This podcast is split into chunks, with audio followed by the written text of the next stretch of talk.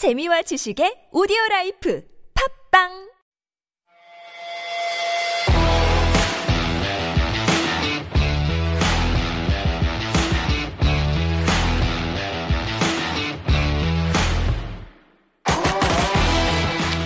What do you think of when you hear the word larva or a bug, maybe? A cute cartoon character? Those two things come to mind. Did you know that in Latin, larva originally meant ghost or ghoul? And when the word first began to be used in English in the mid 1600s, it meant precisely that. But because the ghosts and ghouls of antiquity were often portrayed as wearing a disguise to hide amongst the world of the living, in Latin, larva also came to mean mask, which is why 18th century naturalist Carl Linnaeus used this word when he began to call the juvenile forms of insects larvae in the 1700s. I guess you never know what's lurking behind every word. It's Saturday, October 30th, 2021. I'm Steve Hatherly, and this is the Steve Hatherly Show. Track one today, Michael Jackson, Ghosts.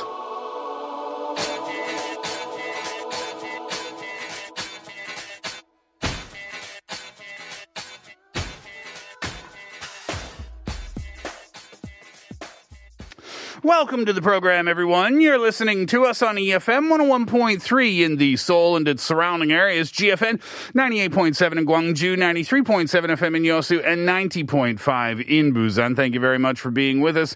It's the day before Halloween.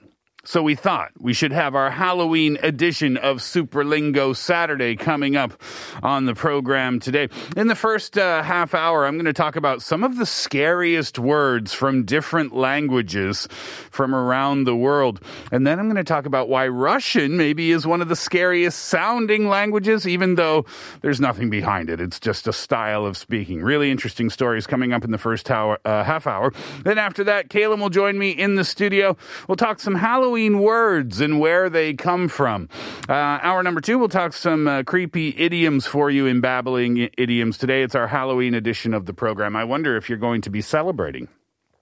Halloween tonight. Tonight would be the night, right? I doubt that people are going out uh, the way that people used to go out. You know, Itaewon always, of course, was one of the uh, hot spots, if not the hottest spot to go and uh, celebrate Halloween here in Korea. But with COVID and uh, level four restrictions and rules and things like that, uh, and just being safe in general, it's probably best to avoid crowds like that tonight. In fact, it is best to avoid crowds like that tonight. So maybe have a little Halloween party at home. That sounds like fun too, though, I think.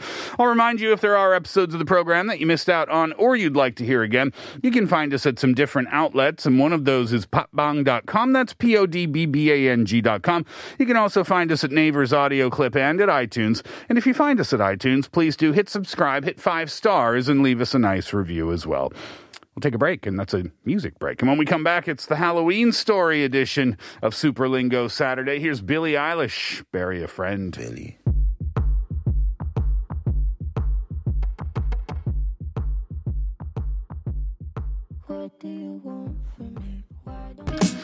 Some of the scariest words from different languages around the world on the night before, on Halloween's Eve. I was going to say the night before Halloween, but Halloween Eve sounds much more ominous, does it not?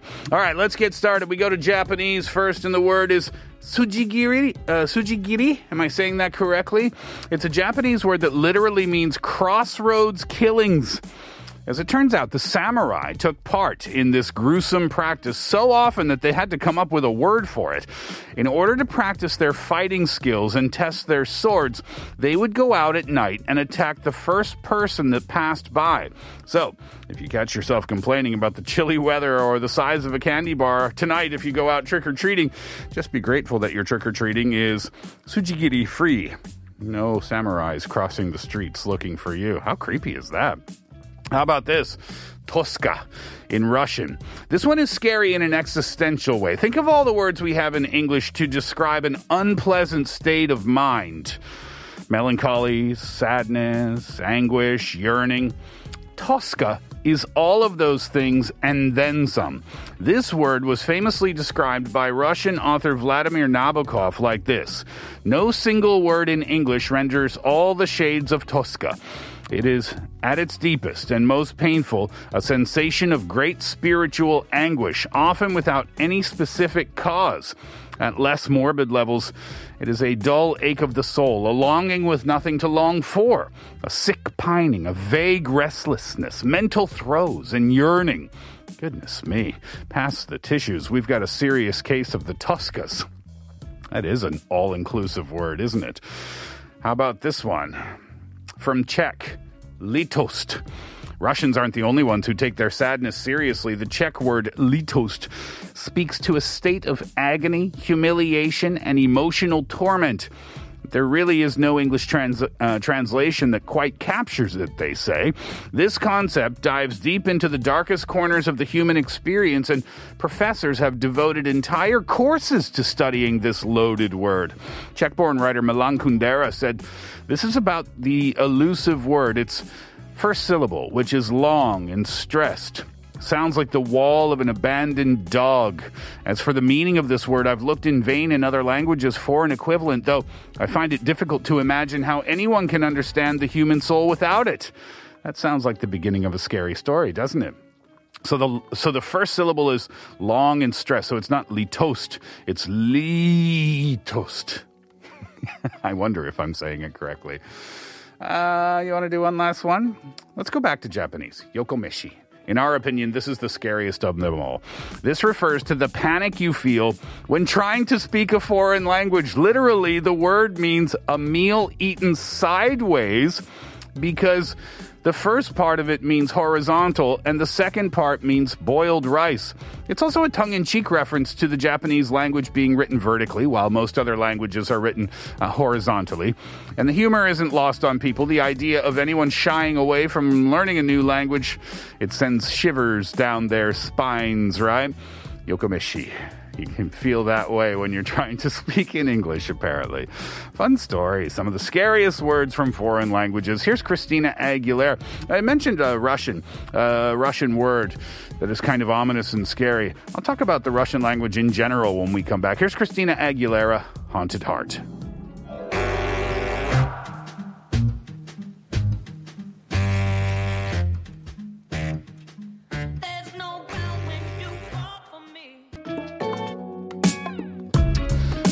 If you, like a lot of other people, believe that Russian people are constantly speaking unpleasantly to each other when they talk. And if you feel like that, you'd obviously be wrong, according to this Russian author. It's just how Russian people speak. To a non Russian speaker, the language may often sound like people are arguing or bick- bickering. But speakers of Western European languages may often pick up on an abundance of hissing and whistling sibilants characteristic of many Slavic languages, they say. The primary theory offered by linguists being that Slavs have always mimicked the sounds of nature around them. Nevertheless, non-Russian speakers don't see as much of this Russian uh, roughness, excuse me, in Polish or Czech or Serbian, despite their phonetics containing a plethora of abrasive sonic combinations. Writer Mikhail Zadornov once made the astute observation that Russian is about conveying emotion, while European languages are about conveying actions. Interesting, huh? Well, Russians, while they appear cold, are actually very emotional, according to the writer. They carry that emotion in the way that they speak. The same word said two different ways can produce an entirely different emotion. And it's not all about how the native speaker conveys an emotion, but about how it is interpreted by the recipient. As a linguist, says the author, I believe that speakers of different languages will likewise exhibit, uh, exhibit differences in their interpretation of Russian. That impression can change for the better if the person begins to learn the language. It is really interesting. You know, of course, if you don't understand the words that are being spoken, sometimes you can misunderstand. And of course, if the tone is not something that you're used to in your own native language or is something that you associate with anger, then you can easily misunderstand. I remember my parents were visiting and an elderly gentleman in the community was simply asking me, Oh, are these your parents? Uh, how long are they staying for? Is this their first time in Korea? But Grandpa Haraboji's style of speaking was very harsh and very abrupt. That's, there was nothing rude about it at all. It was just the way he was talking. When he was done, my mom said, Why was he angry? I said he wasn't. He was simply asking about you and your trip. He was being very friendly, as a matter of fact. Easy to misunderstand, isn't it? Here is a Russian singer for you by the name of Vitas, the seventh element. How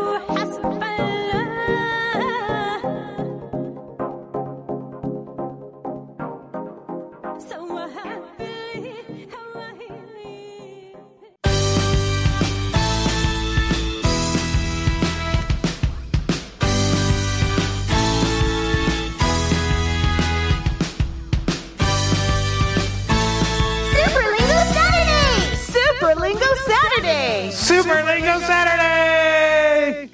Super Halloween. Or a day before Halloween. Super Lingo. Are you a Halloween fan?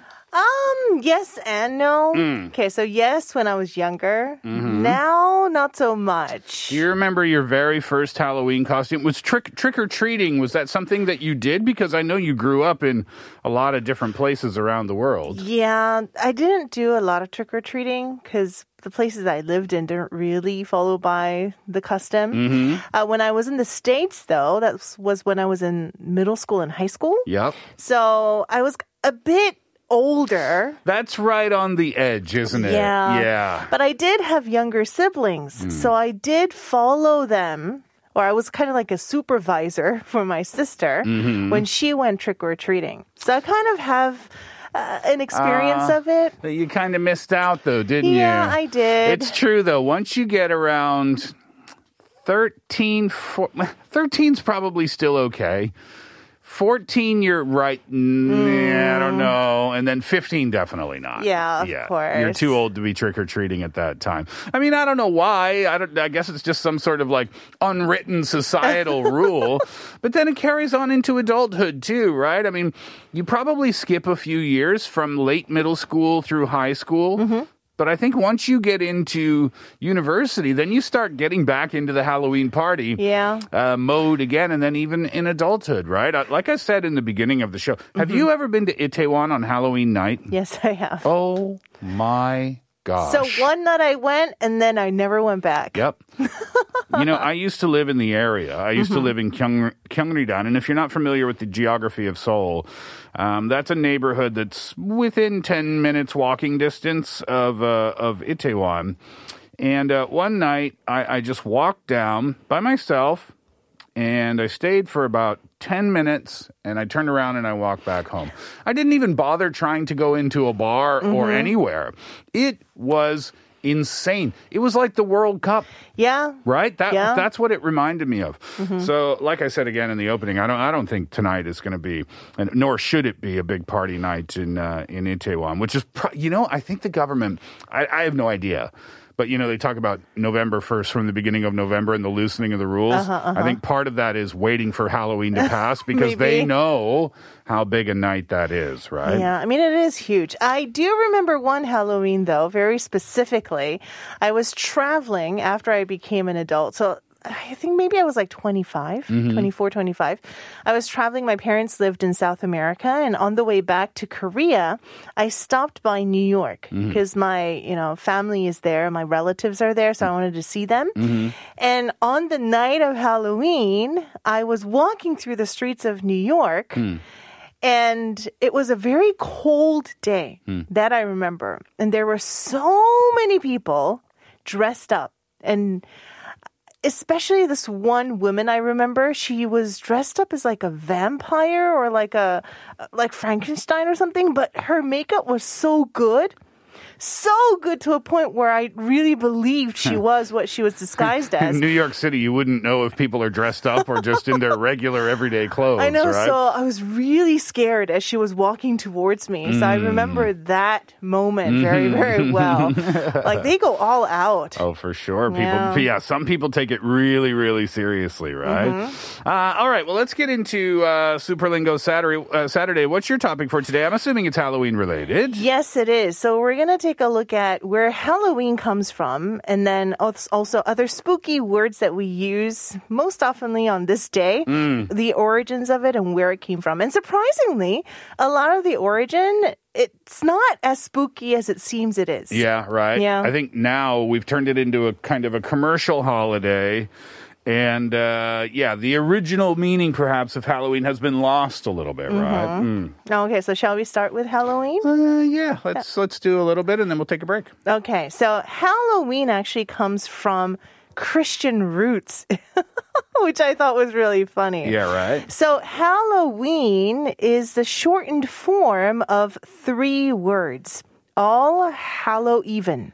Oh, I thought it was. All, I've always heard All Hallows Eve. I've never heard All Hallow Even before. Yeah, so that's older English. So even is uh, the original form of Eve, which is the eve before the Hallows Day.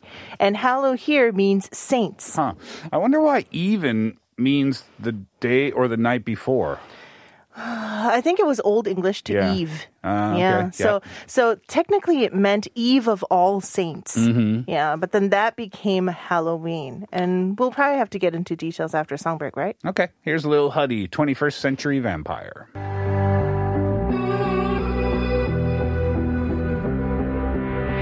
Dark circles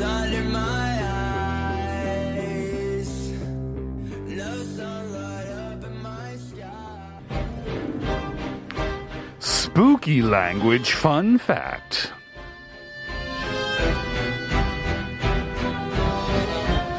Although it is used much more loosely in English today, the word aghast literally means frightened by a ghost.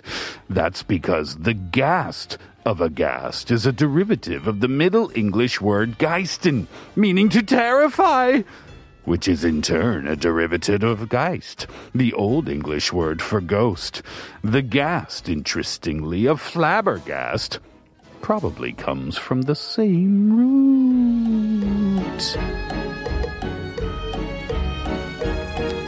All right, so we're talking Halloween today, of course, and Superlingo Saturday. Tomorrow is the big day. Uh, where do you want to pick it up?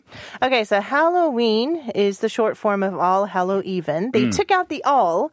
Hallow Even became Hallow dash Even. Okay. Uh, even they took out the V and called it Ian. Hmm. So, and then they took out the hyphen. And if you do the, if you read that, it's Halloween. People were really never satisfied with this word.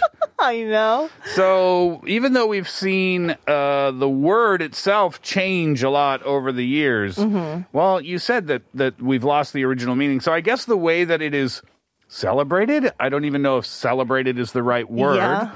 Uh, but the way that uh, we go about our business on Halloween has that changed a lot too? Yeah, so actually, it was, it's kind of like a, a changed form of the pre Christian Celtic festival called Samhain. Okay. Or Samhain.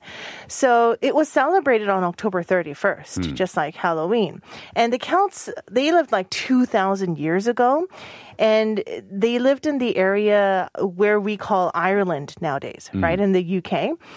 And they believe that the dead returned to earth on this particular day. All right. So on this sacred night, people gathered to light bonfires, they offered sa- sacrifices, and they also paid homage to like the dead people. This sounds similar to the Mexican celebration of Day, Day of the Dead. Uh, yeah, the my, uh, Cinco de Mayo. I think that's the day, right? They celebrated in May, so it's kind of similar. So some, you know, people uh, they also dressed up. They disguised themselves in costumes made out of animal skin, so that they would drive away phantom visitors of that day, because the dead were supposed to uh, come and celebrate that day. So, you dressing up as the dead or Mm-hmm. disguising yourself as a non-human would protect yourself from the from the ghostly spirits? Yeah, because if you dress up as phantoms Yeah. or like ghosts, they would think you are one of them. Okay, And they yep. will pass by Sure. you, right? I've seen that in zombie TV shows. Exactly. Where you dre- where they you pretend like you're a zombie and then they they ignore Uh-huh. you. And yeah, I guess that's where this comes from too, Okay, right? yeah. So that's how it began, but now we don't just dress up as ghosts or like, you know, phantoms or scary looking goblins. We dress up as whatever we want, right? Yeah, it's So true. that tradition has changed a lot. I think the number one, uh, um, I was going to say uniform costume for this year is going to be the Squid Game Yeah, costumes. I think so. Uh, I totally think so. Ar- Around the world, not just here in Korea. Didn't you say you wanted to get one? I did, and I didn't end up getting it in time. So I, I saw Oh. the delivery date, and it was going to be Mm-hmm. after Halloween. So I thought, oh well, there's not really much point to that, is there? Yeah. Looks like a lot of people are preparing a lot ahead. I think so. Let's take another break. Uh, and when we come back, we'll get into some other spooky words from Halloween and see where they came from. Here is Steps, Scared of the Dark.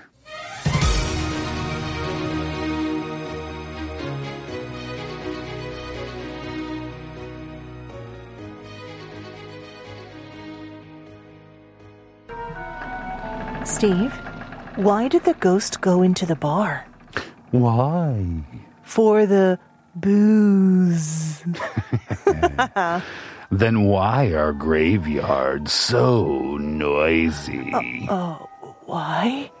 Because of all the coffins.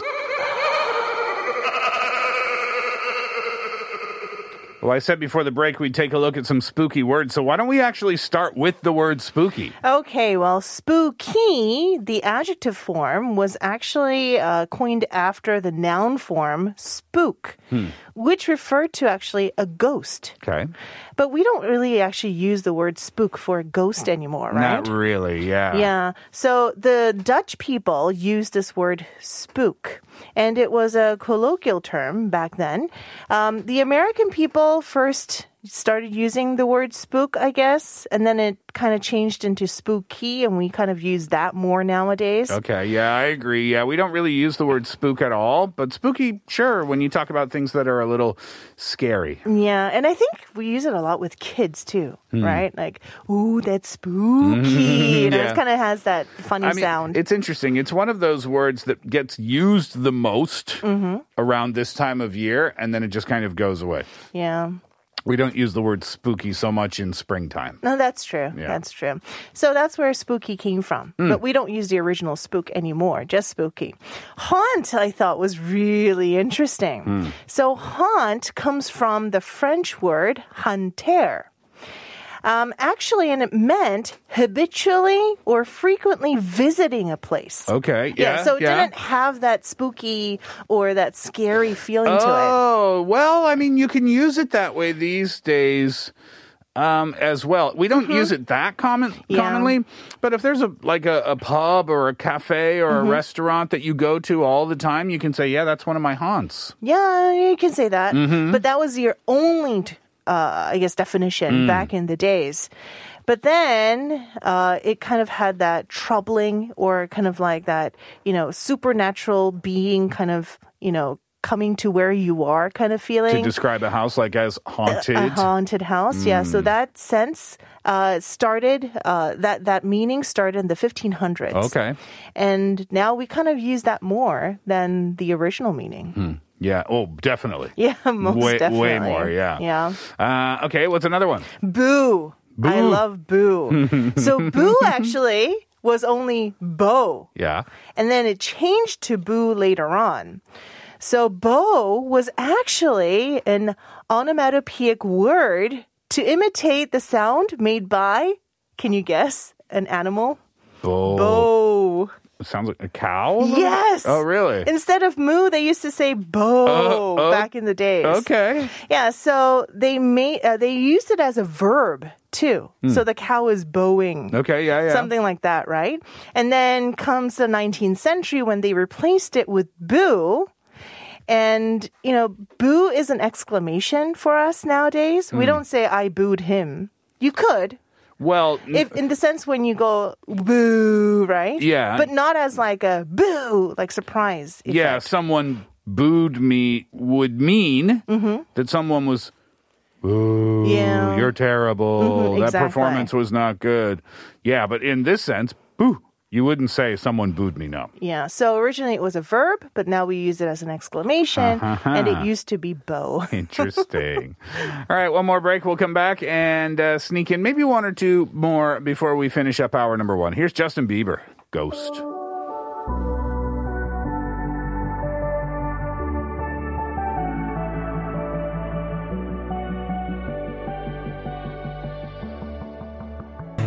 All right, let's do a couple of more before we finish up. Okay, let's go on to some Halloween traditions then. Trick or treating. Okay.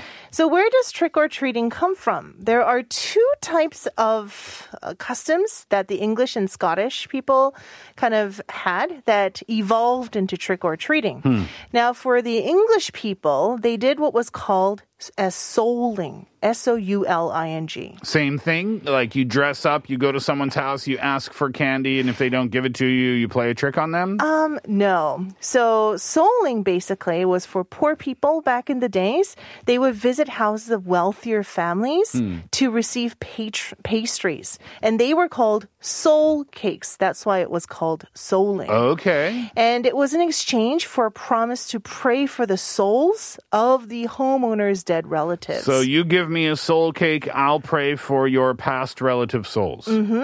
So that kind of eventually evolved into something where children would go from door to door asking for gifts such as food or money. Oh, interesting. yeah, so that's what they did in England called souling. All right. And then in Scotland and Ireland, uh, what they did was they took part in a tradition called guising. So guising was dressing up as in a costume and accepting offerings from different households that they would knock on their doors. Same thing to pray for the souls of the past relatives. No, they would sing a song in, um, I guess, in respect of that, all the th- gifts or whatever they received. Okay. Or they would recite a poem, or they would tell a joke, or perform another sort of trick. Ah, there's the introduction of the trick. Yeah. So that's why I think, you know, souling and guising kind of combined Mm-hmm. and became trick or treating. And then the soul cakes turned into other Chocolate. foods and it turned into candy Yeah. eventually. And then because it became such a commercial thing, right? And even though it was in England and Scotland and Ireland, Hmm. I heard from Peter uh, that they don't actually do a lot of trick or treating in England. Uh-huh. It's more of an American or North American I've heard, tradition now. I've heard that as well. Yeah. Yeah. All right, we'll leave the first hour there. Babbling idioms also related to Halloween coming up in the second hour. Here are the citizens of Halloween to finish the first. This is Halloween. Boys and girls of every age, wouldn't you like to see something strange? Come with us and you will see. This our town of Halloween. This is Halloween. This is Halloween.